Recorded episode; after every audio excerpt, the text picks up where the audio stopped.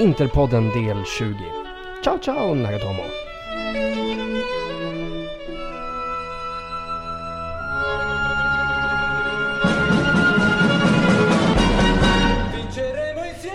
Jajamensan, del tjugo av Interpodden här efter ett ett fiaskot mot Spall, som vi säkert kommer prata lite grann om. Vi kommer även prata om nästa match mot Crotone. Vi kommer sammanfatta transferfönstret i och med att imorgon så, så stänger ju hela fönstret också. Så vi kommer ut sannoliken prata om en, om en liten utvärdering i nästkommande avsnitt efter Crotone då.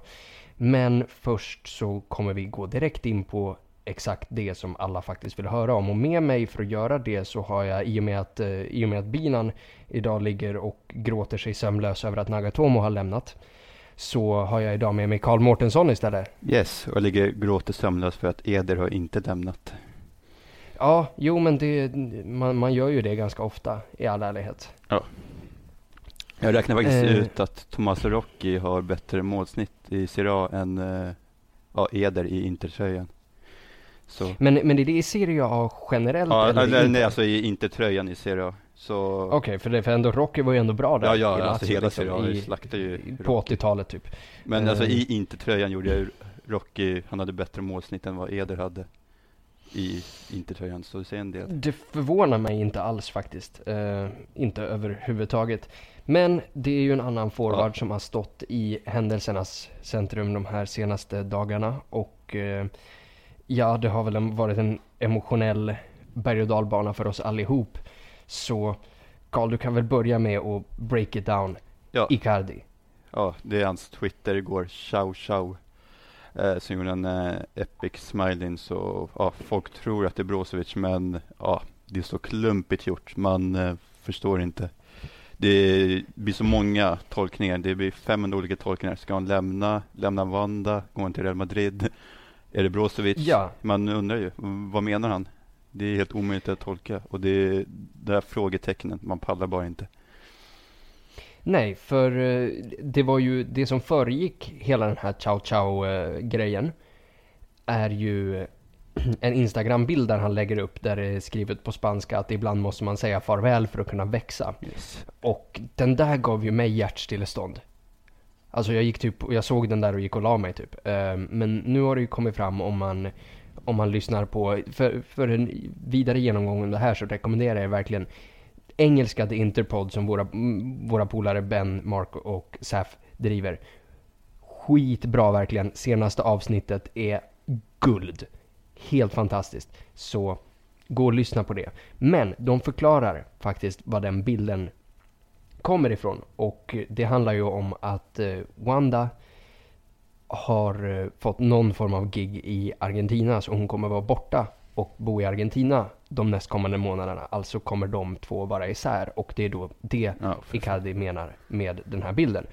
Och eh, vilket då leder oss till idag. Eh, där, eh, där Icardi då själv för första gången går ut i media för ett par timmar sedan och, och fastställer att De där, det där ciao ciao och allt det där, det har ingenting med fotboll att göra. Det där är en, en privat grej. Vi kommer ju komma in på hur fantastiskt opassande det är i alla fall. Men sen följer han ju upp det med att börja följa typ varenda kille som någonsin har spelat i Real Madrid. Vilka var det? Modric, Kovac, äh, Kovacic var den innan. Eh, vad var det med? Marcelo, Ronaldo? Ja, Ronaldo och så vidare. Ja, alltså... Och... Då, då kommer jag ju till min fråga här som jag vill pitcha till dig. För det finns ju det finns ju två hypoteser här som man kan utgå ifrån. Egentligen två vägar att ta. Ett är Icardi helt efterbliven och dum i huvudet och fattar inte vad de här tweetsen och de här bilderna kommer få folk att tänka. Eller är han medveten om det? Och i sådana fall, om han är medveten om det, vad är då agendan? Mm. Ja, det är... Jag tror en kombo på den två. För det är inte första gången han klumpar ju till sig. Alltså Icardi på planen, det är en bra spelare, det ska vi behöver inte ens diskutera. Men utanför det här med, skulle hämta var det hundra banditer eller vad det var mot Sassuolo förra året. Ja, hans ja. argentinska gangster så, det, sådär, ja. Och sen, han vet ju om, det har inte gått bra för Inter. Så det är sån taskig timing. Det är svårt att förklara. Sen, eh, ja, men jag tror det är lite taktiskt också. Han, han vet ju Real. De jagar ju honom verkligen. Och jag tror faktiskt att Icardi är sugen spelare i Real. Men det, det är svårt att säga nej till en sån klubb.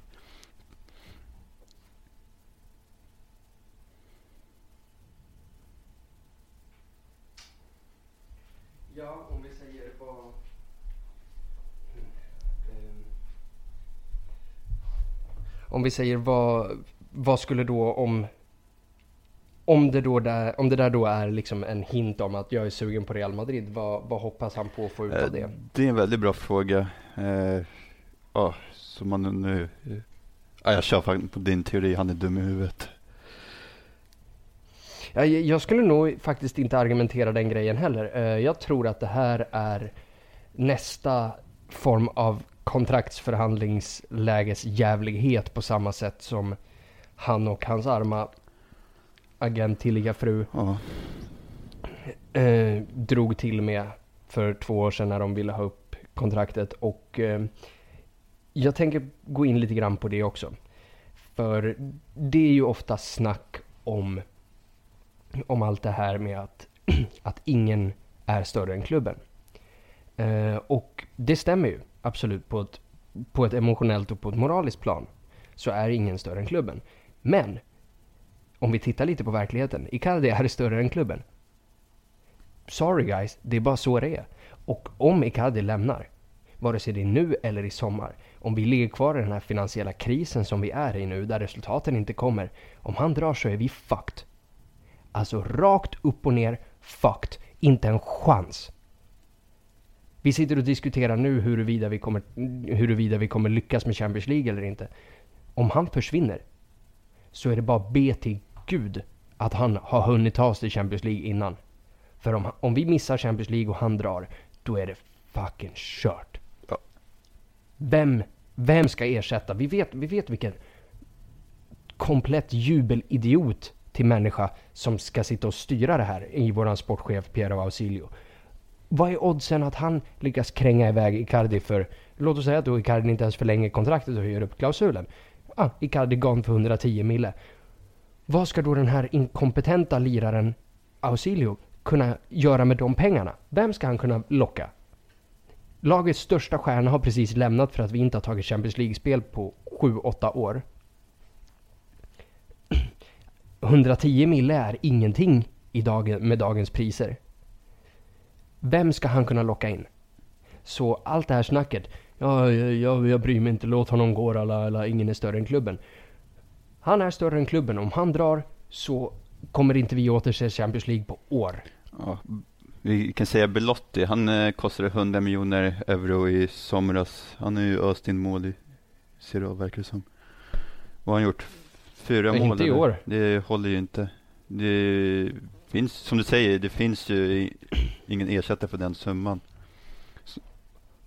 Nej, och, och liksom, även om man tittar runt sig då, om vi säger, om vi tar för givet att de, de som man då skulle kunna tänka sig, de kommer inte vilja gå till en klubb som inte spelar Champions League. Så okej, okay, någon Griezmann, inte en chans. En Diego Costa, inte en chans. Om, che- om Checo antingen stannar i Roma och de då tar sista Champions League-platsen, eller taggar till Chelsea, inte en chans. Det finns verkligen ingen, alltså anfallare, marknaden går upp och ner. För ett par år sedan så var det helt omöjligt att komma över en bra målvakt. Mm. Just nu är det svårt att hitta en forward. Och det är fullkomligt omöjligt att hitta en forward av den klassen som Mauro Icardi är. Så det snackas ju om att han, att han vill tagga till Real Madrid och få nio miljoner euro i lön. Dega upp de nio miljonerna. Och det är inte för att jag nödvändigtvis tycker att Icardi ska alltid få allt han vill ha. Nej, för ingen är större än klubben, men just nu är han större än klubben och då behöver klubben göra allt för att hålla kvar i honom.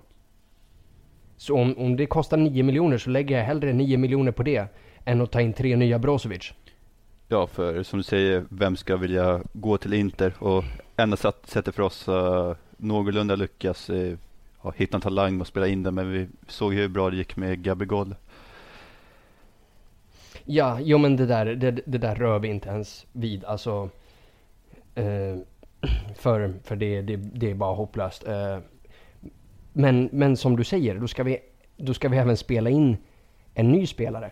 Men då kommer vi inte bara behöva spela in en ny spelare på Icardis position. Det här är lagkaptenen, det här är liksom, det här är ansiktet utåt för hela det här så kallade projektet.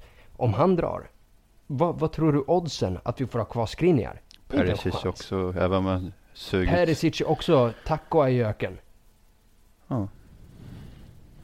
Så, och då är vi tillbaka på år noll som vanligt. Bara att den här gången så är det inte år noll med en av fotbollsvärldens bästa anfallare. Så om vi bränner den här jävla fjärde platsen nu, då kan vi hälsa hem på riktigt. Och jag ska säga att med tanke på hur det har låtit senaste tiden, så kommer det, så kommer det krävas mycket av oss för att vi ska få ha kvar Icardi även även nästa år, även om vi tar Champions League. Mm. Men ja, jag skulle köpa det mer, kunna sälja det under sommaren. Eh, ja, han kommer ändå inte gå under vintern nu för tight, så det skulle aldrig hinnas.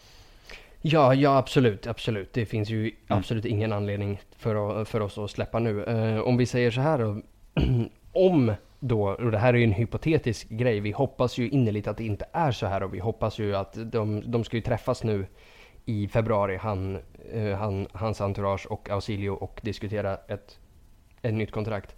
Och förhoppningen är ju att det ska nås en ny överenskommelse där. Men om det inte gör det och det står klart nu i februari att okej, okay, det här blir sista halvåret, hur, hur tror, tror du det kommer påverka oss på plan? Uh, ja, de är redan negativ spiral, så den negativa spiralen kommer bara fortsätta. Uh, Vi kommer inte få in någon mer spelare som verkar. Pastore startar detta nu för P S G. Rafinha, vet inte hur han ska kunna frälsa oss med sina skadehistorik. Det kommer ta tid.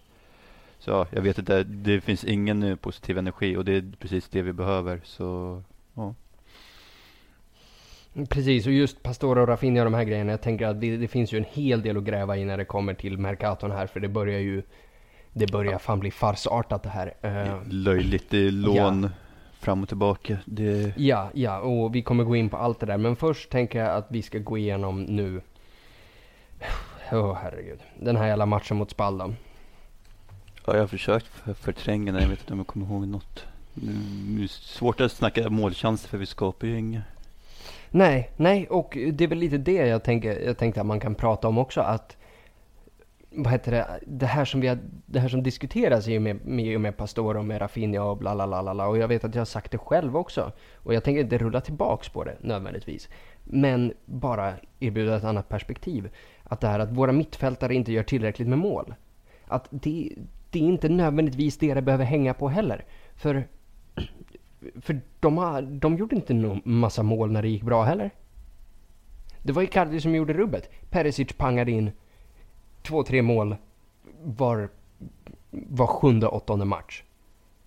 Då och då sticker Skriniar upp med en nick. Men i stora drag så har ju Icardi, Icardi har stått för, vad är det, sextio procent av målen eller något sånt där? Ja, något sånt. Ja. Så, så att vi ska få in en mittfältare som pangar in långskott. Alltså vi vet att vare sig det är Rafinha eller Pastore så kommer inte de här stå för tio femton mål. fyra fem max. Så grejen här, problematiken kan ju omöjligt komma från att mittfältarna har slutat göra mål när de aldrig har gjort mål. Problemet är att vi springer inte. Det var, ja, det enda jag kunde tänka på mot Spall. Det, det är så jävla stillastående. Det, och och den, det... den enda som försökte var Cancelo. Han spelade ju på fel kant, så han eh, kom ju fel flera gånger. Så ja, blev... den där, den där tänker jag, den där kan vi ju också ta direkt efter springandet här. För där vill jag ju, både, vill jag ju till exempel lyfta fram lyfta fram och försvara Valero, som har fått en hel del skit de senaste matcherna. Det är inte hans fel på samma sätt som det inte är Icardis fel. Vad fan ska, vad förväntar ni er av killen? Alltså, vad ska han göra? Han får ta emot bollen av backlinjen, vänder upp och hittar sju stillastående medspelare. Va, vad ska han göra med den? Ska han skjuta från egen plan halva? Ska han försöka dribbla åtta man? Alltså, vad, vad ska han göra? Ja, jag kan hålla med dig. Valero är ju till för att sprida lugn i laget och ja, hålla i bollen, sköta passningstempot, och det är helt omöjligt när eh, ja, Candreva står och sover på en kant och allt det där. Så, så det, ja, ja men precis, och liksom, man såg ju flertalet gånger i den där matchen att Valero tar emot bollen av Miranda eller Skriniar, vänder sig om och hittar Brozović, Perišić och Vecino, och i viss mån också Candreva de gångerna när han är där nere, så hittar han de här ståendes vända mot honom med ryggen mot mål, stillaståendes. Han vet mycket väl att okej, okay, men om jag slår bollen till en av de här idioterna så kommer de här i bästa fall, om de inte förlorar bollen i den närkampen som kommer uppstå i och med att de är stillastående, så kommer de i bästa fall lägga tillbaka den till mig, men då har någon redan hunnit stänga, då har någon stängt Valero också. Alltså, vi, vi förlorar inte för att vi, vi har, för att vi är dåliga, eller för att liksom folk helt plötsligt har klurat ut oss och folk helt plötsligt är bättre. Vi, vi springer inte. Nej, exakt. Titta på hur, alltså, titta på hur vi, hur vi behandlade Roma, Fiorentina, alla de här gängen i början på säsongen. Även om folk satt och sa att vi spelade inte bra, det tycker jag, fort, jag, jag argumenterade att vi spelade bra då, jag argumenterade nu också. Men det är ju för att vi sprang mer än dem. Men om vi står där och lallar runt på halvfart, alltså det, det, du kommer inte vinna en jävla match. Nej, det är nästan som man vill flytta upp Skriniar på mittfältet, för han är typ enda som kan slå en passning och eh, ta en löpning, men han är ju mittback, det är inte hans roll. Nej, fast grejen är att alla de här kan slå en passning, men det, problemet ja. är inte att de inte kan slå en passning, problemet är att det finns inte en människa att slå en passning till. Så då Nej. lämnas man ju med taktiken att antingen får du slå mycket mer riskabla passningar till absolut till en position där du inte kommer få ut ett skit av dem, för att du har till exempel Vecino som står där och bara gnider arslet mot en motståndarförsvarare. Eller så får du ju då panga den långt åt helvete upp och hoppas att Icardi gör ett mirakel igen. Ja, och sen som du säger, rörelsen uh, uh, Icardi, han är ju beroende av uh, ja, han ska få målchanser och han är uh, Serie A's mest effektivaste avslutare. Och, Nej, han är ja. inte världens mest effektiva. Han inte han någon sån här över femtio procent av skotten i mål. Ja, uh, eller något. I alla fall dubbelt så bra procent som Kane, vet jag. Och Harry Kane, han är precis den där alltså. Hyllad av alla. Ja, och det, och det tackar jag och tar emot för. Alltså, ju längre, ju längre de... Ju, hylla Kane mer, för helvete. Lo, alltså, lo, sälj in det att han är bäst i världen. Sälj det till Real Madrid så de ger fan i Icardi. Vilket säkert bara slutar med att han hamnar i Tottenham istället. Hur som helst. Eh, den matchen mot Spall, så vi rörde ju lite lätt vid det. Just det här kantskiftet på Candreva, på Candreva, nu ska du höra, på Cancelo och D'Ambrosio. Var det korrekt beslut, tycker du? Det var jag försvar, försvarsspelet för det mesta, men det var ett av hans sämre taktiska drag. Och jag tycker vi har problem med ganska många matcher. Hitta inget samarbete mellan ytterna och ytterbackarna.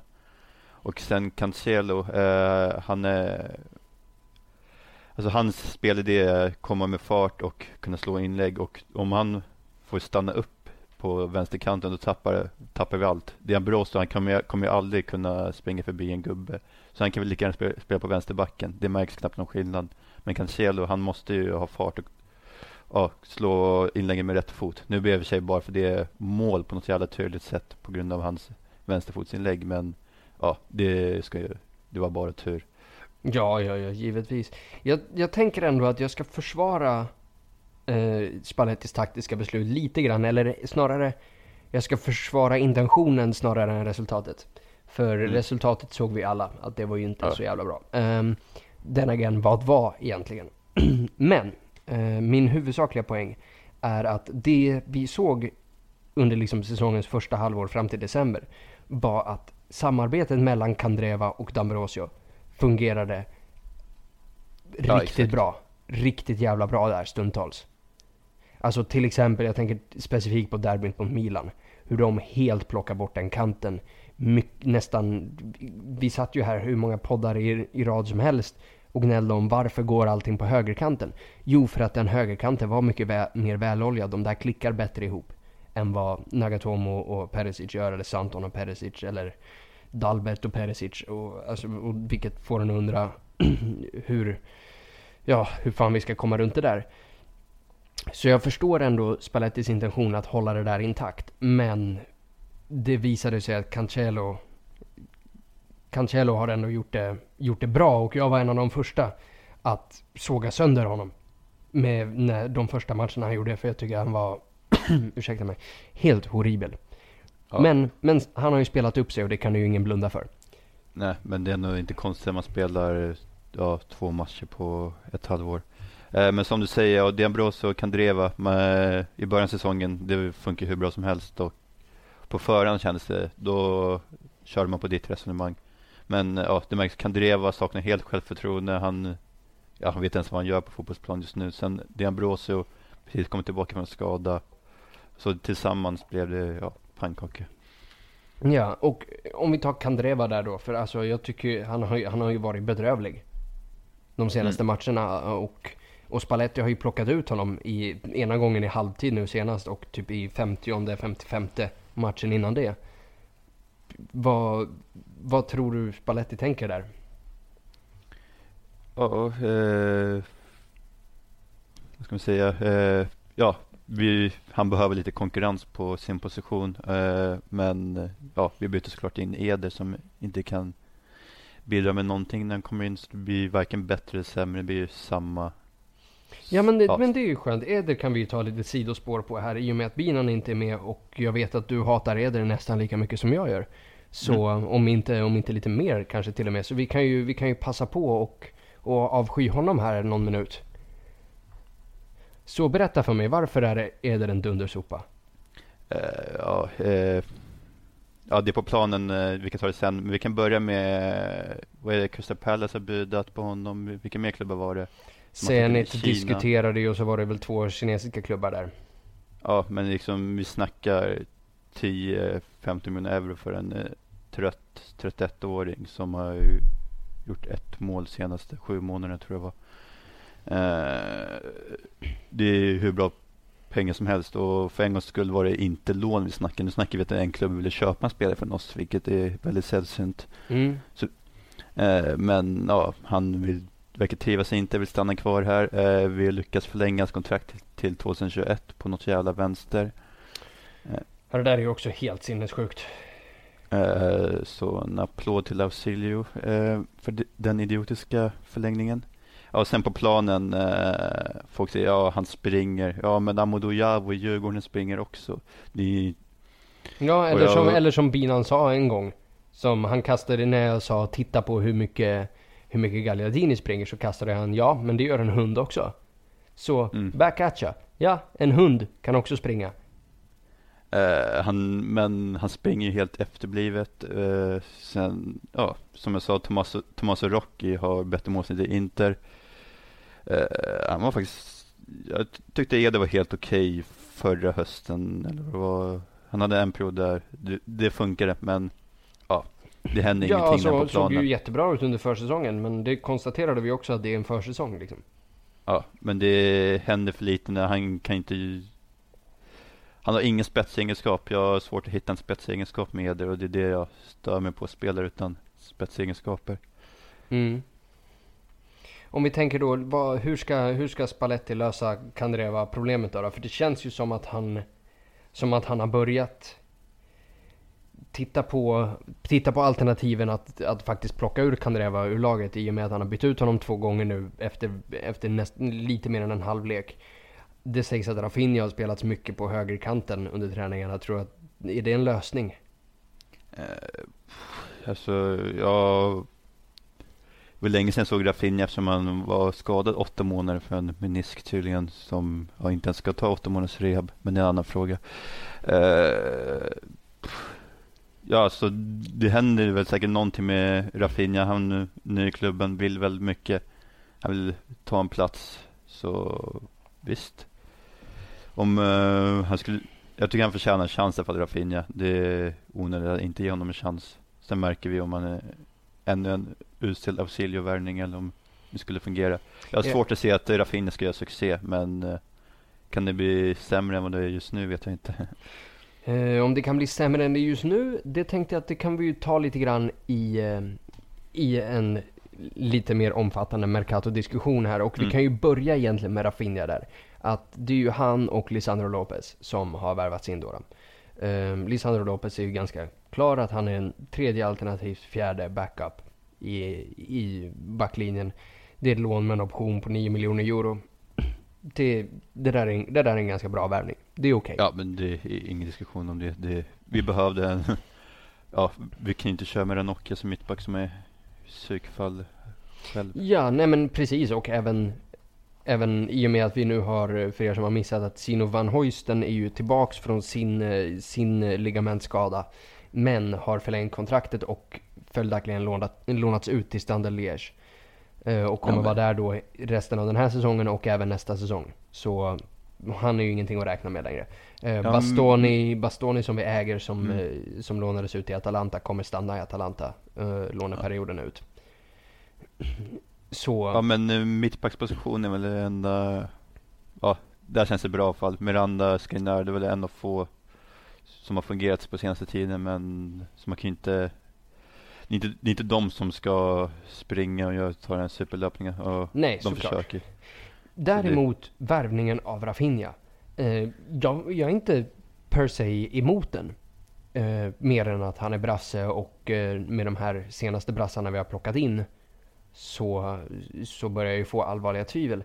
Men mitt stora problem med det här är att han värvas in och Spalletti testar honom som tia och nere på mittfältet och på högerkanten. Alltså, har ni, har ni gått och gett våran tränare en spelare som där man inte är helt klar vilken position han ska ha? Nej, det vad, är det för, ju... vad är det för nivå av jävla idioti? Vi, alltså, jag förstår inte vad Spalletti ska behöva göra för att få den där skalliga fucking idioten att fatta någon gång. Spalletti sa uttryckligen uttryckligen även i media under sommaren när Kondogbia såldes att ja, jag hoppas att vi får in en defensiv hållande mittfältare. Och ni kommer dragandes med Rafinha med en utköpsklausul på trettiofem miljoner euro och Spalletti tvingas ja, undra hur jag ska spela den här jäveln. Alltså, ge honom det han vill ha någon gång. Alltså, den, och samma grej med Pastore egentligen. Att visst, Pastore är en duktig spelare. Pastore skulle säkert kunna bidra med saker till det här laget. Men det är fortfarande inte spelartypen som Spalletti har bett om. Alltså ska vi lita? Alltså hur? Hur ska någon jävla tränare ha en ha uns av en chans när det är den här totala jävla inkompetensen? Killen vill ha en sak och han vill ha den lättaste saken på hela jävla marknaden. Det kryllar av sådana där mittfältare. Bara liksom rena jävla kofångare. De finns där för att ta, för, för att ta och ge, dela ut stryk. Och absolut inget annat. Hur svårt är det att leta upp en sån mittfältare? Jag tror på riktigt att om de går och liksom letar lite ordentligt bland de som klipper gräset på träningsanläggningen så kan de hitta en decent sån där. Stor, bufflig, stark jävel som kan sparkas. Det är allt. Det behövs inte mer. Och istället så kommer ni dragandes med Rafinha som, som har ett halvt knä. Och en prislapp som vi aldrig kommer kunna mäta. För, för då kommer vi till den här punkten att vi har lånat ut João Mario och där är jag lite osäker för jag har hört konflikterande uppgifter där. Är det någon, någon option på honom överhuvudtaget? Ja, det verkar vara fram och tillbaka. Vissa säger att det är option, vissa säger inte. Men ja, jag har svårt att se att det ska vara en tvingande köpoption för det verkar, tvingande köpoption verkar inte vara någonting inte. Nej, någon, någon tvingande option är det ju inte heller men jag tror till och med att det där är ett kallt lån. Så förhoppningen är väl i sådana fall då att han ska prestera, göra jävligt bra ifrån sig så man ska kunna kränga honom dyrt efter, efter V M då. Eller att han ska bli så jävla bra så man ska vilja plocka tillbaka honom. Vilket jag inte tror det finns en chans i helvete för. För vad kommer hända med hans stackars självförtroende då? Såvidare han inte är en sån här riktigt topptyp av spelare alla Materazzi som skeppades på lån till Everton, kom tillbaka och blev briljant. Men i sådana fall är ju den grejen helt rudimentärt idiotisk. För då skulle ju han i sådana fall behöva gå för att vi skulle, för att vi skulle kunna köpa loss Rafinha. Även Cancelo sitter där med en trettiofem miljoner utköpsklausul. Och den kommer ju aldrig aktiveras. Nej, det, det, det får man väl fan i mig hoppas att den inte gör. Men med tanke på hur fan det har fungerat här på senaste tiden och att vi degade upp tjugofem miljoner euro för Dalbert så hade det inte förvånat mig överhuvudtaget om vi faktiskt hade degat upp det i slutändan. Med detta sagt, jag tycker inte Cancelo är en helt oduglig spelare. Men trettiofem miljoner euro, snälla. Nej, nej, nej, nej, nej. Och då vidare till, idag verkar det som att eh, Brozović håller på att fundera just nu på om han ska gå till Sevilla eller inte. Sevilla har erbjudit oss ett lån med en option på tjugoåtta mille. Oddsen att vi får de pengarna. Det gick ju bra när vi skulle försöka sälja jobbet till, ja, till Sevilla. Ja, men precis. Alltså, det här och Jovetic var ju bra i Sevilla. Han gjorde ju succé i Sevilla. Precis. Och ändå så försökte de, försökte de squeeza ner priset.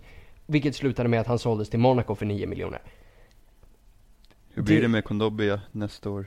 Ja, Kondogbia, Kondogbia har de väl redan, har de har nästan redan, har inte de redan betalat för honom? Jag tror det, men ja, man. För det snackas ju om att vi kommer göra en liten vinst där, för det, det är ju kinesiska klubbar där och rycker som han tar det. Det ryktas mm. ju om att Valencia kommer få fyrtio miljoner för det där. Men då har vi mm. tjugofem procent vidareförsäljningsklausul på det, så det skulle ju mm. det skulle ge oss tio miljoner, och det vore ju tacksamt och trevligt att ta emot. Men tillbaks då till Rafinha, att det där är en utköpsklausul på en spelare som har en helt galen skadehistorik som våran tränare inte har bett om. Ja, och det är en väldigt hög risk. Det känns, vi värre spelare, förhoppningsvis kan det bli bra. Det är inte så att det kan bli bra. Jag vill ha en säker värvning. Nu spekulerar vi om han kan bli bra eller inte. Precis, alltså, och för det priset. Att även, för låt oss vara ärliga här, även om han är acceptabel, så är inte han värd att köpa loss ändå. Nej, alltså för trettiofem miljoner euro, då ska du vara bra. Ja, det är samma som eh, Cancelo kanske vår bästa ytterback just nu, medan Rafinha kanske blir vår mest kreativa spelare, betyder inte att det matchar deras värde på transfermarknaden. Nej, nej, absolut inte. Bedrift, liksom, titta alltså, på vi, vad, vad, gav, vad gav vi för Maicon förr i tiden? Vi gav inte ens tjugo miljoner fem, för Maicon. Jag tror inte det går fem till tio miljoner euro. Ja, det, det är någonting där omkring. Sen självklart så har det ju förändrats med, med tiden också. Ja. Kommer du ihåg de gamla härliga dagarna när man kunde liksom spatsera in på, på Romas huvudkontor, slänga tretton mille på bordet och ta deras bästa spelare just då som var Kiv och bara här, ta en kaka också, håll käften. Och sen kunde man gå därifrån med deras toppspelare liksom. Så där är det ju inte längre, det fattar jag också. Men trettiofem miljoner euro lägger man inte på en ytterback som är okej. Okay. Nej. För trettiofem miljoner euro, då ska jag ha en, då ska jag fan ha en Maicon. Ja, exakt. Och så, några sådana finns inte längre. Så. Nej, det är väl jävla brist, brist på ytterbackar. Så en sopa som Dalbert kostar tjugofem, men jag vet inte vad man ska säga då. Ja, ja men och, och det finns ju i all ärlighet få som attraherar den på marknaden också. I sådana fall så skulle man ju hugga de här inhemska. Man skulle ha, till exempel att vi till, tillät Zappacosta att, att halka oss ur händerna. På samma sätt som vi tillät Baselli, Halkos och Händerna och Bonaventura och i de här förhandlingarna med Atalanta, samtliga de tre. De borde vi ha haft. Men man kan ju inte heller stirra sig tillbaks blind. Vad är det mer vi pratar om på transfermarknaden? Uh, ja, uh, Kurtum ställde faktiskt en ganska bra fråga. Ska Auxilio vara kvar eller inte? Och jag tror vi är ja, ganska överens om den frågan. Ja, nej, nej, det ska han ju definitivt inte. Och för två veckor sedan så, så satt vi här och diskuterade att folk mordhotade Davide Santon. Varför, varför har inte Auxilio fått stänga sina sociala mediekonton? Ja, om, jag kan hålla med. Om, om man ska vara så idiotisk och mordhota någon kan man ju välja rätt person, tycker jag. För det är inte Santons fel att han spelar, det är Auxilio som inte kan scouta en ytterback. Ja, vi har haft, vad heter han, Erkin som vi värvade från Besiktas. Det var ju hans superfund. Ansaldi, Pereira. Alltså jag vet inte hur många ja, super vi har haft. Ja, och just Ansaldi där kan vi ju förlåt, Ansaldi där kan vi lyfta lite snabbt. Att idag verkar ju Roma ha gjort ett byte med Genoa. Bruno Perez mot Diego Laxalt. Observera att vi gav Laxalt plus fyra mille för Ansaldi. Ja, det det där är väl dock en av få affärer som jag inte tänker skylla alldeles för mycket på Auxilio, för Ansaldi var grym i Genoa. Ja, argentinare, han var helt perfekt för oss. Jag förstår inte. Jag kommer aldrig förstå varför det där gick så jävla snett som det gick. Ja, jag var faktiskt glad när Ansaldi kom, men det visade sig vara helt åt. Ja, man tänkte att nu har vi i alla fall visst inte, är det här en långsiktig lösning och en världsklass ytterback? Nej, absolut inte, men han kommer vara en av de fem bättre ytterbackarna i ligan. Det visade sig att han var ju fan inte en av de fem bättre ytterbackarna i sin egen lägenhet för fan. Så Eh, vidare så har det pratats om eh, Lobotka från Celta Vigo, där det ryktas om att vi är villiga att dega upp utköpsklausulen. Hur det, det skulle gå till. Jag vet knappt ens vem det är. Nej, inte jag heller. Däremot så, så marknadsfördes han eh, i, i Premium Sport häromdagen av sin agent som, eh, som eh, nästa Nainggolan. Och... Eh, Ja, och det är någonting i mitt huvud när jag hör det där som bara... Eh. Jag tänker direkt på Belfodil som såg ut som var nästa Benzema. Nej, men just, just att han nämnde Nainggolan. Jag tror att om någon hade marknadsfört min egen morsa ja. som Nainggolan, så hade jag sagt signa henne också. Alltså. Eh. Men hur som helst, det där, det där tror vi inte direkt kommer hända heller. Däremot något som ser ut som att det skulle kunna hända, dock inte för nu utan då för i sommar. Eh, Lautaro Martinez från Racing. Eh, Racing, alltså klubben dit eh, Diego Milito gick efter att han mm. eh, var klar med att legenda sig hos oss. Eh, och den här killen här, för jag brukar sitta och kolla argentinska ligan på nätterna här när man, eh, när man inte kan sova riktigt. Eh, och det där, är, det där är en bra spelare alltså. Det där kan bli en riktigt jävla bra forward. Men ja, han är... då är vi ju fortfarande tillbaka på det här interproblemet. Att vi aldrig kan utforma en vettig, att vi aldrig kan göra någonting av våra ungdomsspelare. Oh, eh, vi vet du, Martinez han har ju varit bra vid längre tid, men så jag, ja, jag är ganska säker på att det skulle bli en bra värvning. Eh, men i alla fall ungdomsspelare, vad har vi? Karamoh, han har ju skolat sin eh, väldigt konstigt, du, typ fått chansen i fel matcher och när vi till exempel led När vi leder med f- ja, en... var det fyra noll mot Kiev, så får knappt någon chans liksom. Man byts in när vi pressar, måste göra mål. Du vet jag, han behöver få en trygg, trygghet. Ja, men eh, generellt sett det är få som har slagit igenom som ung. Inte det är väl typ Kovacic, men han värvas ändå för femton millar så. Ja, be, och, och även om man slår igenom som unge Inter så, så spelar inte det någon jävla roll, för då blir man såld ändå. Alla, ja, alla Benassi till exempel. Eller så kan man göra som Gnoukouri och bara försvinna. ja, jo. Det... Han ägs faktiskt fortfarande inte, Gnoukouri, det är helt sjukt. Va, va, vart är han då? Jag vet inte, jag vet ens vad han håller. Lever han? Men... vet inte. Okej. Okay. Nej, men det, om någon vet, vad, om någon har sett Gnoukouri så hör av er till oss. Vi saknar honom. Vi ska googla på hitta punkt se. Men, uh, vi får trycka en sån här bild på mjölkpaketen i Italien eller något sånt där. um, och ett sista namn som det har pratats ganska mycket om nu de senaste timmarna faktiskt är ju Bolognas Godfred Donsah. Har du, jag har ju min fixa idé där. Ja, men det är i alla fall... Uh, första vettiga namnet som man läst på senaste tiden. Så det är i alla fall en spelare som troligtvis skulle kunna växa ordentligt i Inter. Eh, ja, slitstark. Det är, tror jag, en riktigt spalettespelare. Mm. Sen här och nu, jag vet att det är, det är jobbigt läge kommer till Inter. Det är svårt att göra stordåd, men på sikt skulle du till exempel få sålt Brozović och få in Donsah. Då tror jag på sikt skulle lyftas. Så det är en smart värvning i alla fall. Ja, och det ryktas ju även om att det, om att det kommer att bli ett byte där mellan honom och Pinamonti. Och jag diggar Gons, Gonsa, nu ska du höra. Om jag diggar honom kanske jag ska lära mig namnet också. Donsah är en riktigt jävla bra spelare. För till skillnad från de här vanliga köttlirarna på mitten, alla, alla Thomas Rincon och Alfred Duncan och alla de här, så det här är en hård jäkel, men passningsskicklig, spelsmart. Så en riktigt bra spelare. Alltså han, han skulle ju kunna vara det vi hoppades att Kondogbia skulle vara. Och kanske till och med bidra med lite mer än att bara sänka någon. Ja, han är lite snabbare också. Han är ja, en komma sjuttiofem lång, så han är inte en klumpig tjockis som Kondogbia blev i Inter.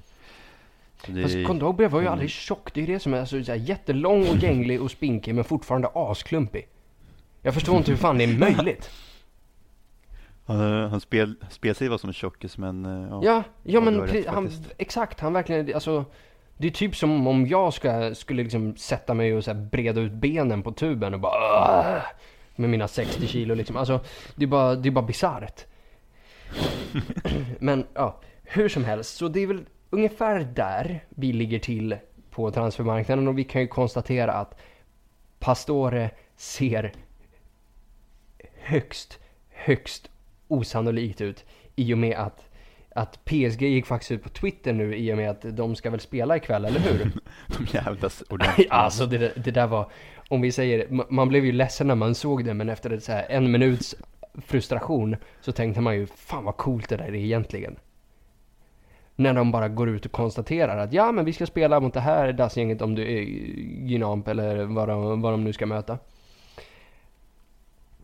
Och skriver, ja, Pastore startar. Och någon till. De nämnde bara, ja just det, de nämnde att Mbappé och Pastore startar.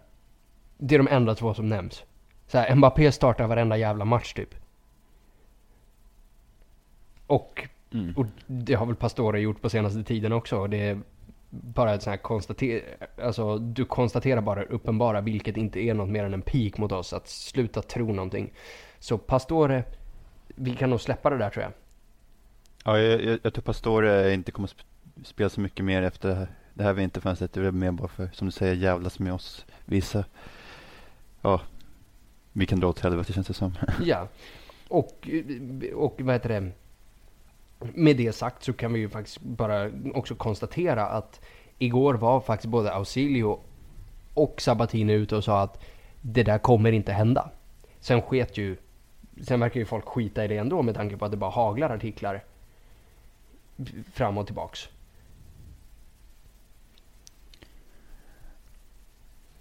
Yes. Uh, ska vi köra nästa match, Inter Crotone? Jag tänkte det, för det finns väl inte så, så mycket mer att, att säga där egentligen. Uh, jo, förlåt, ja, vi... vi måste ju faktiskt nämna.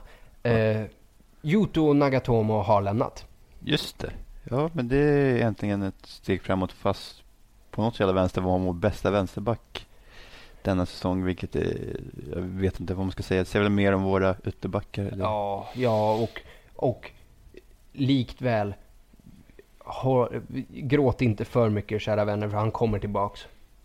Det är en option ja, på, vad är det, lån. nio miljoner? Jag läste åtta, sju, men ja. Oavsett vad det är, om det är, me- om det är mer än muffin så är han tillbaks i sommar. Ja, han är trettiotvå i höst. Jag vet inte varför Galatasaray skulle peja ja, så mycket pengar. Nej, men det är ju det som är helt bizarrt med alla de här klausulerna också. Att det är ju priser som som som är helt orimliga. Att det är ingen som kommer dega upp åtta nio mille för Nagatomo. Om Sevilla vägrar dega upp, vad var det, tretton de hade på Jovetic, ska de då dega upp tjugoåtta för Jovetic? Eller för Brozović, ursäkta mig. Ja, just det. Det tror jag också.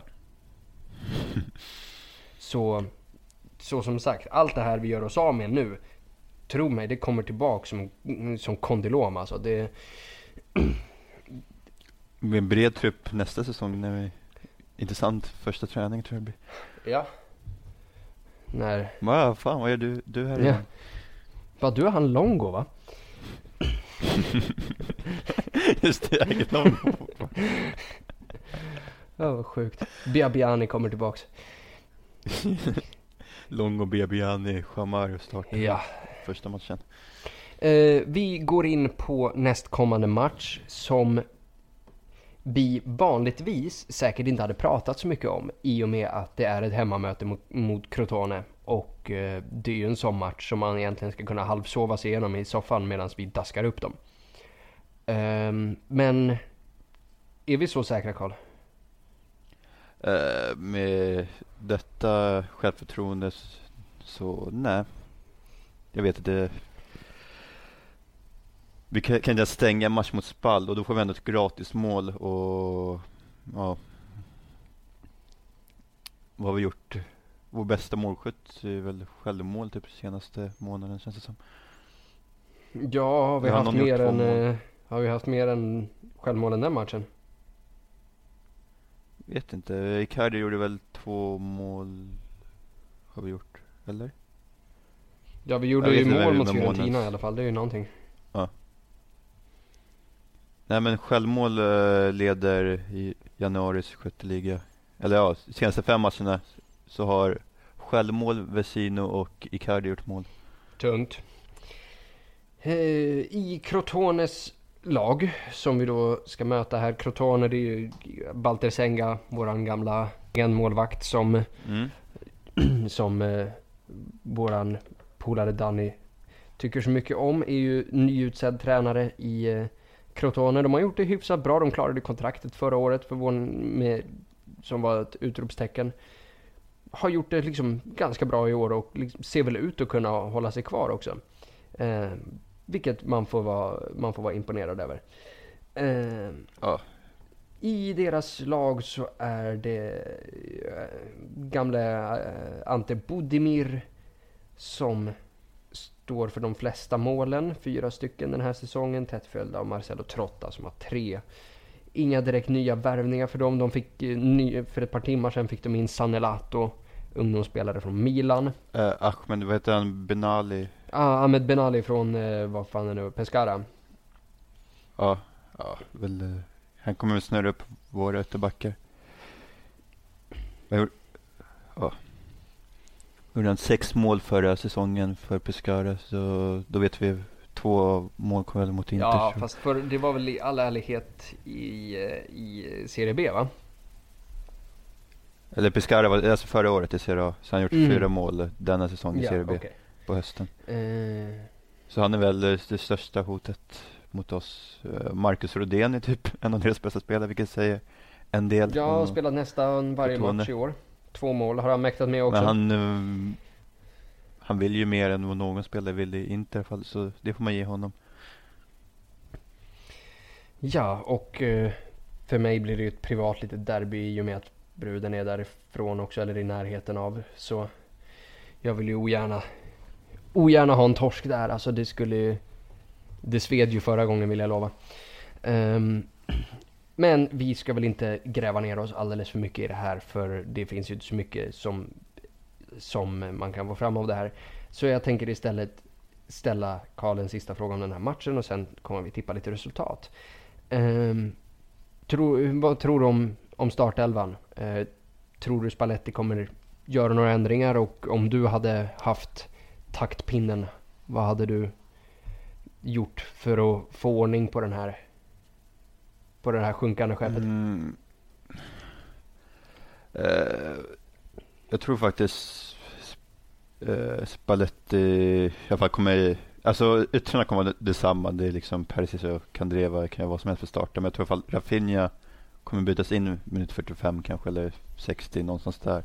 Så Rafinha kommer att få tid på sig, det är ganska säkert. Jag hade gärna velat starta Rafinha bara för tänker det kan ju inte bli värre. Eh, Perišić senaste två månader, jag vet inte vad han ska göra för ja, bli utbytt. Men ja, jag hoppas på Rafinha. Sen ja, att Rafinha inte kommer starta, det vet jag ganska säkert. Eh, Cancelo vill jag se på högerkanten i alla fall. Kanske kan väcka Candreva. Det, jag snackar ju som att Cancelo är någon jävla Jesus, vilket han inte är. Han är ja, det bara händer någonting när han har bollen. Det är inte så han, att han är den enda vi har som är snabb. Ja, och det är, är väldigt sorgligt. Ja, det vill jag ju lova. Jag är ganska svag för snabba spelare, men alltså, jag är inget jättefan av Cancelo heller. Men ja, det händer någonting så han måste ju starta. Vänsterback, jag vet inte. Det... Alltså kan... Kan Dalbert verkligen vara så här jävla dålig? Oh, alltså... Hade jag haft taktpinnen nu så tänker jag... Dalbert, alla har varit värdelösa. Starten nu gör en okej match i alla fall. Men oh, jag tror säkert... Jag, jag tror det är D'Ambrosio kanske startar som vänsterback eller något. Det verkar vara... Favorit. Ja, alltså om vi säger D'Ambrosio som vänsterback hade jag signat under på också, men jag tänker att någonstans om, låt oss säga låt oss säga vi startar Dalbert, låt oss säga att han är helt inkompetent, kan inte försvara för shit, kan inte pricka en passning rätt, kan inte göra något. Det finns en grej han kan göra som ingen av de andra gör. Och det är att han kan överlappa.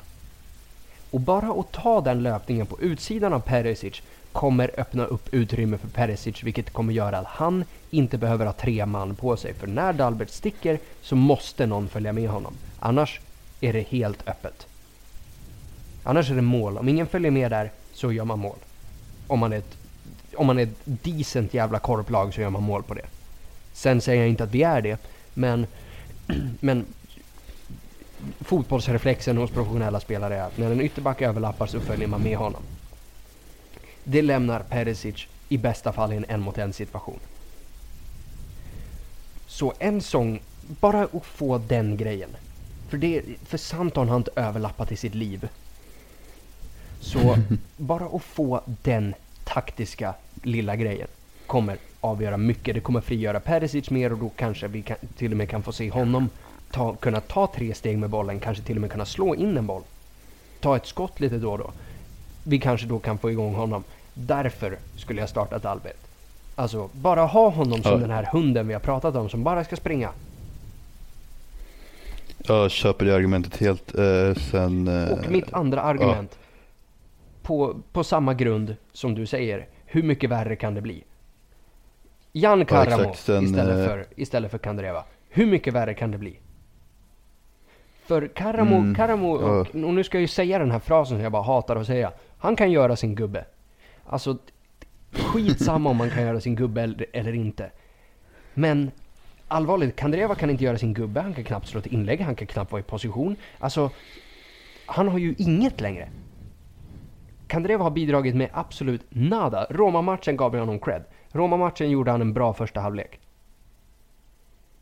Ja, men det måste nog vara en eh, väckarklocka också, så Candreva precis förstår att de inte är givna i truppen. Sen i längden så la han sig klart att starta Candreva för Karamoh, men mot Crotone, varför inte? Precis, det är fan Crotone också. Alltså, vi, vi ska ju inte glömma här att Crotone är dåliga. Ja, de är riktigt kassa. Jag har svårt att se något bra med dem. Men jag menar att de samspelte. Om vi säger, deras senaste matcher har ju varit här. Nu när jag tittar, nu när jag har sagt här att de var dåliga, så var, alltså egentligen. De har spöat upp Chievo, eh, torskat fyra noll mot Lazio, torskat mot Napoli, torskat mot Milan, daskat upp Hellas Verona rätt okej och kryssat mot Cagliari. Så helt skit är det ju inte, får man ju, får man ju faktiskt ge dem. Men eh, det är ju det är tre lag som, som man inte förväntar sig att de ska ta några poäng mot. Möjligtvis Milan då. Eh, mm. Men... Men hur som helst, även det, även det sämsta Inter med hemorrojder och blödande ögon ska kunna ta det här laget. Ja, nu måste det vända. Det, så. Det har ju pratats lite om kris, jag har inte velat hänga med på krissnacket. Jag tänker fortfarande... Vi ligger trots allt. Precis, och om vi säger, sen kan man säga att det, det svider ju. Det svider ju att... Vi, att vi gör det här, att vi gör det här poängtappet samtidigt som Roma och Lazio förlorar. Det sved. Men någon kris är det inte. Däremot om vi inte vänder den här jävla båten snart, då kommer det fan vara kris. Mm. För efter de här, alltså efter de här fyra rest- relativt lätta matcherna så kommer det derby, Torino borta, Sampdoria, Napoli, Juve. Alltså, om inte vi har lite marginaler när vi går in i den här fasen, då kommer det gå åt helvete. Sen, uh, ja, som säger, man ska inte ropa krisen eftersom uh, ja, Roma, de har ju inte imponerat på senaste matchen. De är ännu sämre form än oss. De har tre poäng senaste fem, vi har fyra. Men uh, ja, jag tror ändå Roma, de har ändå de har en spel som inte Nainggolan som uh, kan vända till ett jäkla lag. Jag vet inte. Ja, jag sitter bara, jag hoppas bara att Tjecko drar. Ja, vilket inte kommer hända, men man kan ju hoppas Djekon och England skallar varandra på träningen så får de ingenting. Ja, jo, men det det vore ju för sig ett jävligt vackert sätt för oss att ta Champions League-platsen. Och jag tänker bara kolla då att vi inte lyckas plocka honom i somras. Det är väl enda, enda spel som har varit bra i Roma senaste tiden. Japp. Förutom England också. Absolut. Um... Eh, vad tror du om eh, att tippa lite resultat och så går vi in på lite frågor här? Yes. Eh, jag tippar till slut ändå ett noll Inter. Vi lyckas grisa till oss det som vi kommer inte se snyggt ut, men det vi misslyckas mot Spall eh, lyckas vi med, ja, på lördag tjugo fyrtiofem. Så ett noll, jag tror Icardi lyckas göra mål till slut.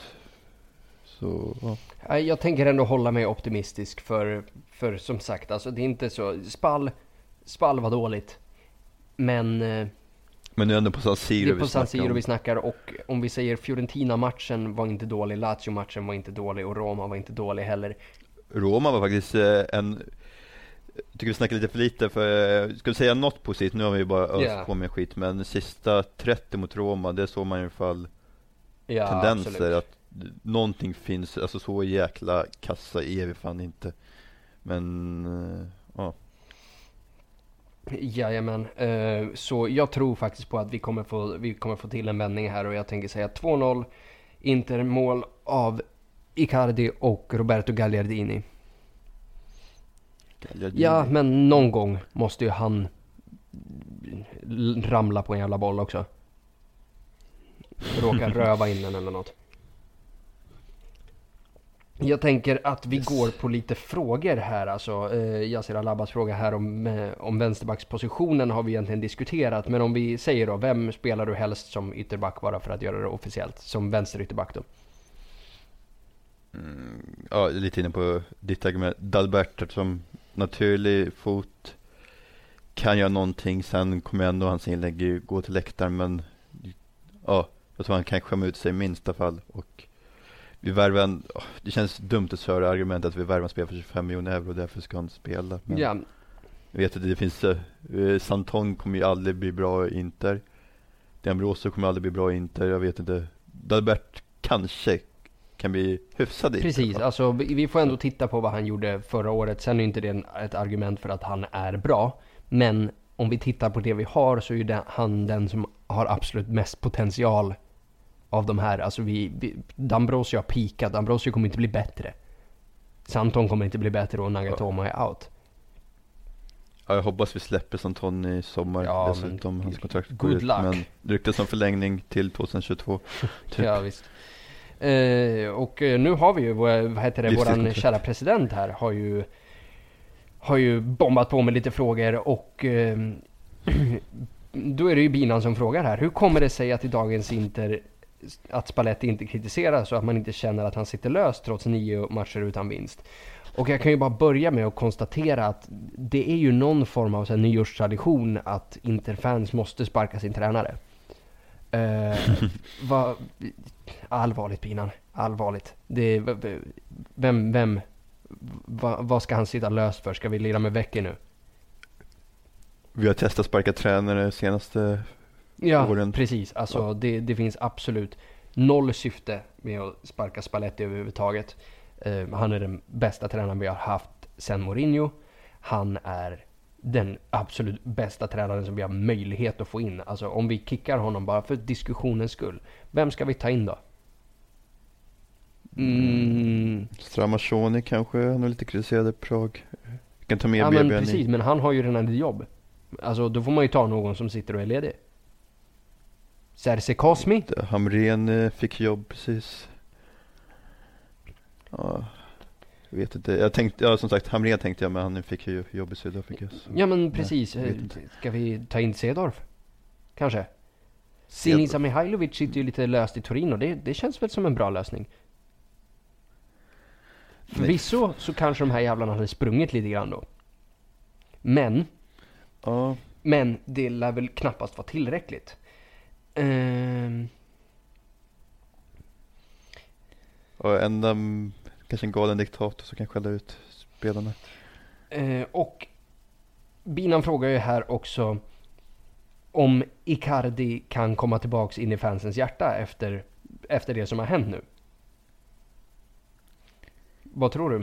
Uh, ja, alltså det... Ja. Du är... Måste han, även om ni är så jäkla korkat, men eh, ser ingen anledning att eh, hacka upp sig för mycket på en spelare som eh, ja, gör sextio procent av våra mm. mål. Jag tänker att jag ska försöka besvara det här med, med en liten metafor, och det, den är väl halvseriös den här, men även komma tillbaks in i våra hjärtan här. Låt oss leka med tanken att Inter nu är representanten för typ en av världens fulaste killar. Och Icardi är typ Megan Fox eller Jennifer Aniston eller typ Gabrielle Union eller någon sån här. Att även om hon är otrogen så får du fan förlåta det. För du är en av världens fulaste killar. Så du har inte en jävla suck om hon drar, så det är bara att ta det. Sorry, men så om kurvan ska stå och protestera och hänga banderoller och inte min kapten och bla bla bla bla, bla stå utanför huset, alltså okej. Okay. Nej, du blir inte välkommen tillbaka in i mitt hjärta. Ja, men okej, okay, om du släpper in honom i hjärtat så, så är det som att skjuta sig själv i huvudet. Sen säger inte jag att du behöver ha idolposters och ligga och tänka på honom på nätterna. Men inget jävla jidder om det här. För vi ska inte pusha bort honom. För vi har absolut noll Nej. alternativ. Så om vi säger, signar han ett nytt kontrakt, hänger två mål och, och kysser märket, så är allt förlåtet från mitt håll. Och...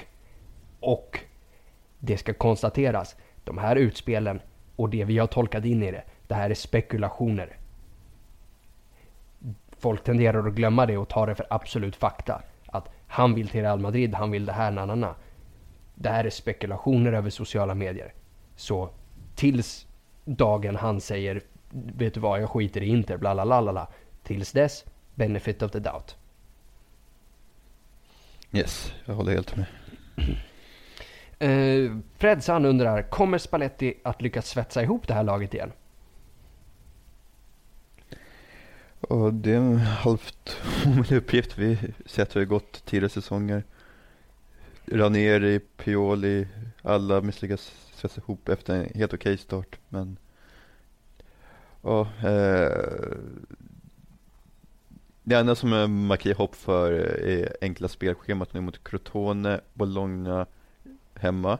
Sen har vi Genoa borta och sen Benevento hemma. Vi har bara ligan fokusera på. Eh, våra konkurrenter har ju Europaspel. Eh, alltså, någorlunda måste gå. Vi kan ju fan inte sluta sämre än femma. För då vet jag inte vad. Ja, nej men alltså, även, alltså, i min värld, om vi slutar femma så kan vi fan sluta sjuttonde plats också. Ja, det, det är också min tanke. Alltså, jag kan inte... Jag kan inte bry mig mindre. Um, mm. Ska vi se här. Det är mycket Icardi-frågor och vi hoppas ju att det är, det är massor med frågor idag, så vi hoppas att, att, vi, har, att vi har besvarat de flesta Icardi-frågorna. Ja. Um, vi, vi, vi kan, vi kan ta, vi kan ta Lavdim Arukwais fråga här. Hur viktig är Icardi för Inter? Och jag tänkte ställa en motfråga där. Hur viktiga är dina lungor för dig? Och det är väl typ på den nivån någonstans. Alltså, för om han drar, då är det Éder som har en sämre målprocent än Rocchi, som Karl här vänligen har konstaterat för oss. Så om Icardi försvinner, vi är fucked. Totalt. Yes. Alltså, det, det, är inte, det är inget att diskutera. Um, uh, sen har vi en fråga här från eh, Georges Mac som frågar, vad är egentligen problemet i Inter? Och varsågod Karl, berätta för mig, för jag har tappat det. Eh, ja, väldigt svårt, men det finns så många små problem, men det oh, mentalitet hos spelarna, det har vi gått inne på, springer inte, krigar inte för skölden, men eh... Ja, alltså sett till tidigare säsonger så är ändå det är ingen liksom eh, Jovetic eller Jair som, som bråkar i omklädningsrummet, så det är ingen som skämmer ut sig på det sättet. Men det är ju bara att de eh, låg självförtroende. Men ja, det är en annan grej. Sen, eh, ja, som vi varit inne på också, Ausilios inkompetenta värvningar. Ja, men det är, just nu är det inget stort fel, det är femhundra små fel och pusslet blir helt åt helvete. Ja, och min förklaring på det här, och det här går ju lite ihop med Kuitims fråga som undrar om det inte är dags att ge Ausilio kicken. Och nej, Kuitim, det är det inte. Det var dags för sex år sedan att ge honom kicken. För jag säger ju att det är där våra problem ligger. För det, det ligger inte i tränare, Det ligger inte i nödvändigtvis spelarmaterialet på plan eller det hänger ihop med det. Men vi har ju en, en ledning för den här klubben som inte tar ansvar överhuvudtaget. Alltså om vi, om vi tittar på de här värvningarna som vi har gjort nu. Vilka är det som har gått bra? Icardi. Moratti hade mycket mer, mycket mer i spelet där. Moratti ringde personligen upp. Uh, oh, vem fan var det som var president då? Det är han som satt innan Ferrero som uh, som uh, som uh, dog. dog. Uh, Pozzo hette han, eller hur? Mm. Uh, precis. Han fick ju ringa upp honom. Vi har mycket att tacka Moratti för där. Senaste, på senaste tiden riktigt bra värvningar. Skriniar. Uh, Skriniar är en... Miranda skulle Miranda, jag ändå... Alltså Miranda är en bra. riktigt bra värvning, absolut. Framförallt ja. med tanke på att, att Ausilio knäckte hela den här financial fair play-formulan. Att om vi säger att Ausilio inte är dålig på att förhandla. Ja, på förhand, Banega är ju också en, får Banega mm. gratis också, jäkligt bra. Ja, gick precis. Han är, ju, han är ju jätteduktig i de här förhandlingsfaserna. Men han är ju absurt u- urusel på att scouta. Han har ju absolut noll jävla förståelse för hur fotbollsspelare fungerar. Det är ju massor med sådana här grejer där han bara förfaller rent på det sportsliga. Och är jätteduktig på, liksom, på de här förhandlingarna, alltså art of the deal. Det, alltså, det är ett jävla Trump-snack. Alltså, we get a very good deal, bla bla bla bla. Alltså, ja, men en bra deal på vad? Och, och just då att, och då ska det ju sägas att den här, den Skriniar-värvningen, den är, det är ju en, vi kapar ju den mer eller mindre. Alltså den dealen var nästan till klar med Atletico Madrid och sen åkte de på, ja. sin, på sitt transferförbud. Hans agent ringer upp oss. Alltså det är hans agent som ringer oss, vi ringer inte dem. Så det var någon ja, som knackade på in... med, med Skriniar i en liten korg som Moses för fan. Alltså, och vi bara, ja men visst, det här kan vi ju ta. Så tar vi Caprari in i dealen och lyckas få rätt datum så financial fair play också Precis. går igenom. Helt briljant, men sen har vi ju den, de absoluta motpolerna när vi bränner sjuttio miljarder. Eller sjuttio, nu får du ju lugna ner det här. Mm. För fan. Uh, sjuttio miljoner på på João Mario och, och, och Barbosa. Alltså återigen för att någon ringer upp och så bara tja, vi har de här lirarna. Ja men skitbra, det tar vi. Alltså det, det är motsvarigheten, alltså det är ju telefonförsäljare det här. Han som ringer min dementa mormor och försöker lura på postkodslotteriet. Ja men det är precis så det är, och då, då kan vi ju inte ha, all due respect, då kan vi inte ha din dementa mormor som sportchef. För någon måste ju, då måste ju den som sitter högst upp vara kompetent nog för att kunna urskilja vad är en Skriniar-deal. Och vad är en jävla Gabriel Barbosa-deal? Men allting känns som att det bara är att hela vår värvningsstrategi är att okej, okay, varje sommar istället för att liksom noggrant utstudera och liksom sikta in oss på det här och det här och det här och vi vill ha i liksom ytterligare en metafor. Vi håller inte på med prickskytte, vi sparkar upp dörren och så pepprar vi hejvilt och hoppas på att vi prickar något bra. Mycket på samma, mm. mycket på samma uh. sätt som Milan gjorde. För vad, vad är de värvningarna som vi har gjort? Som vi gjorde i somras som har funkat bra. Skriniar, Vecino, Väl... Valero. Ja. Skriniar fick vi serverat i knät av hans agent. Ja, det är helt sjukt. Och Vecino och Valero är det Spalletti som säger uttryckligen ge mig de två. Eftersom jag inte kunde få Nangolan eller Vidal så vill jag ha dem. Ja, det... Så, och, bevis, och bevisligen det här fick, har ju fått pågå hur jävla många år som helst. Alltså det var Branca innan Ausilio. Som skeppade, det var Branca som skeppade iväg, var det, det visst var det väl Branca som skeppade iväg Benassi och tog in Kuzmanovic. Yes. Inte okej. Okay. inte okej. Okay. Sen säger inte jag att, att Benassi hade varit lösningen på alla våra problem, men ni ser ju för fan. Uh, jag var med Kuzmanovic hade ju varit ja, geni. Ja, och, och killen var redan där. Han var, alltså, det var våran spelare. Det, om vi nu skulle ta oss tillbaka till Champions League så är det en briljant truppspelare att ha. Mm. Så, och Paris till exempel, det var Mancini som grät varje dag. Det är Mancini-värvning. Det är få värvningar Spalletti som, som Ausilio har gjort. Som det är ju... Vad ska man säga? Ja, och framförallt så tvingas han ju... Han tvingas ju aldrig att ta ansvar för det här heller. Och mm. sen kan vi ju... Ja, hela det här med att han verkar ju inte kunna sälja en jävel om livet hänger på det. Nej, det är en... Lån, lån, lån, lån. Och det var väl lån. Där man hade hoppats lite grann på att Sabatini skulle bidra med någonting. För Sabatini mm. kan sälja. Sabatini fick fram fyrtio mille för Erik Lamela. Det är, det är ganska jävla så. Grymt. Okej, okay, Lamela drog på sin ganska allvarlig knäskala väldigt tidigt i Tottenham och det har väl stått i vägen en del, men fyrtio mille kom igen och det här var inte i år heller. trettio för Marquinhos mm. fick han. Men... Ja, fick, ja. han inte, fick han inte någon så här tjugo till tjugofem för Osvaldo också till Southampton? Säkert, det får de inte. Så, den killen kan ju sälja. Då kan... Då borde väl han kunna rensa den här truppen lite grann. Vilket jag däremot vill säga, jag är inte emot att rensa den här jävla, jävla truppen. För... Nej, sl- sluta förlänga kontraktet. Ja, ja men alltså, alltså vi behöver ju bara, vi behöver ju göra det fortare. Och vi skulle ju helst göra det över en sommar kanske. Men det finns ju absolut ingen anledning till att behålla Brozović. Överhuvudtaget så kan man skicka iväg honom och f- bara få bort honom i klubben ett halvår. Så det är nog ett ganska bra, oh. bra alternativ att ta. Jag tycker att vi tar en eh, sista fråga. Um, och det är eh, Amir Kozika som undrar, eh, den andra har vi besvarat där. Eh, kan ni förklara lite mer i detalj Kinas restriktioner på våra pengar och varför de har gjort så och hur länge det kommer vara och så vidare? Eh, av vad jag har läst, det stora problemet som det här handlar om är inte Kina per se.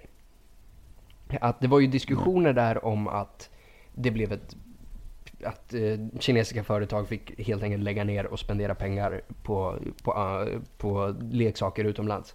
Men det var ju en tillfällig grej. Eh, och vissa företag har blivit svartlistade och kommer inte få fortsätta göra så.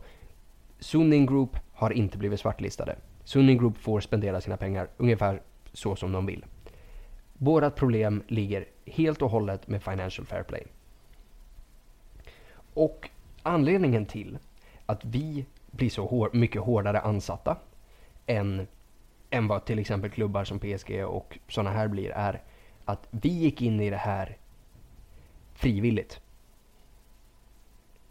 Vi var bland de första när det här kom igång för ett antal år sedan som sa att ja, men vi vill vara med på det här. Därför har vi signat, alltså har vi skrivit på kontrakt för att vissa restriktioner ska gälla. Och ja, lite därför Éders kontrakt förlängdes till exempel. Ja, precis. Så i, i och med de här kontraktsförlängningarna så kan man skriva ner värdet på spelarna, eller hur? Man, man, man, sprider, ja, man sprider ut det på... Man exakt. Ut. Um, okay. så, så just därför så har ju vi alltså, kniven mot strupen nästan varje säsong på och skuldsanera lite mer för varje säsong som går. Och det här kommer ju då gälla fram tills det här avtalet går ut eh, tjugonitton tror jag. Mm. Och med detta sagt så liksom i detta skeende så håller de ju på att utveckla Financial Fair Play två punkt noll för att till exempel kunna sätta stopp för såna här Neymar-värvningar för där, alltså det är ju sponsorpengar som det där betalas med. Men idén är ju yes. att framöver ska enbart sponsorpengar få täcka trettio procent av klubbens totala intäkter och utgifter. Eh, vilket jag hoppas att de allvarligt tänker om på, för annars kommer det bli en total krasch i hela fotbollsvärlden. För mm. jaha, ska vi då börja leva på biljettpriser? Really? Det, det finns inte en chans. Men vet, det kanske skulle gynna oss. Vi har en jävligt stor arena, men vi behöver ju fortfarande kicka upp hyran till, till Milano kommun och så vidare. Så därför har vi de här restriktionerna för att det är Financial Fair Play som gäller. Och innan, vad heter det, lagom till i sommar behöver vi ha skrivit ner sextio mil, behöver vi ha betalat av sextio mille på våran skuld, eller hur? Jag vet inte exakt, men ja, det är en stor summa i alla fall. Och, ja, hur vi ska skriva av den vet jag inte. När vi bara lånar spelare. Du får inte sålt någon. Nej, precis. Och eh, sådana här grejer kan ju självklart komma från, komma från fler håll än, än så också. Eh, mm. Men därav bland annat att eh, eh, nu tappar jag mig helt. Eh, det här att eh, de pengarna som kommer in, det är ju med att vi namnrättigheter till träningsplanen och, och så vidare, de här, den här mm. fonden som vi numera är med i, att de här pengarna används ju till att, till att få ner skulderna som vi sitter i. För vi sitter i allvarliga jävla skulder.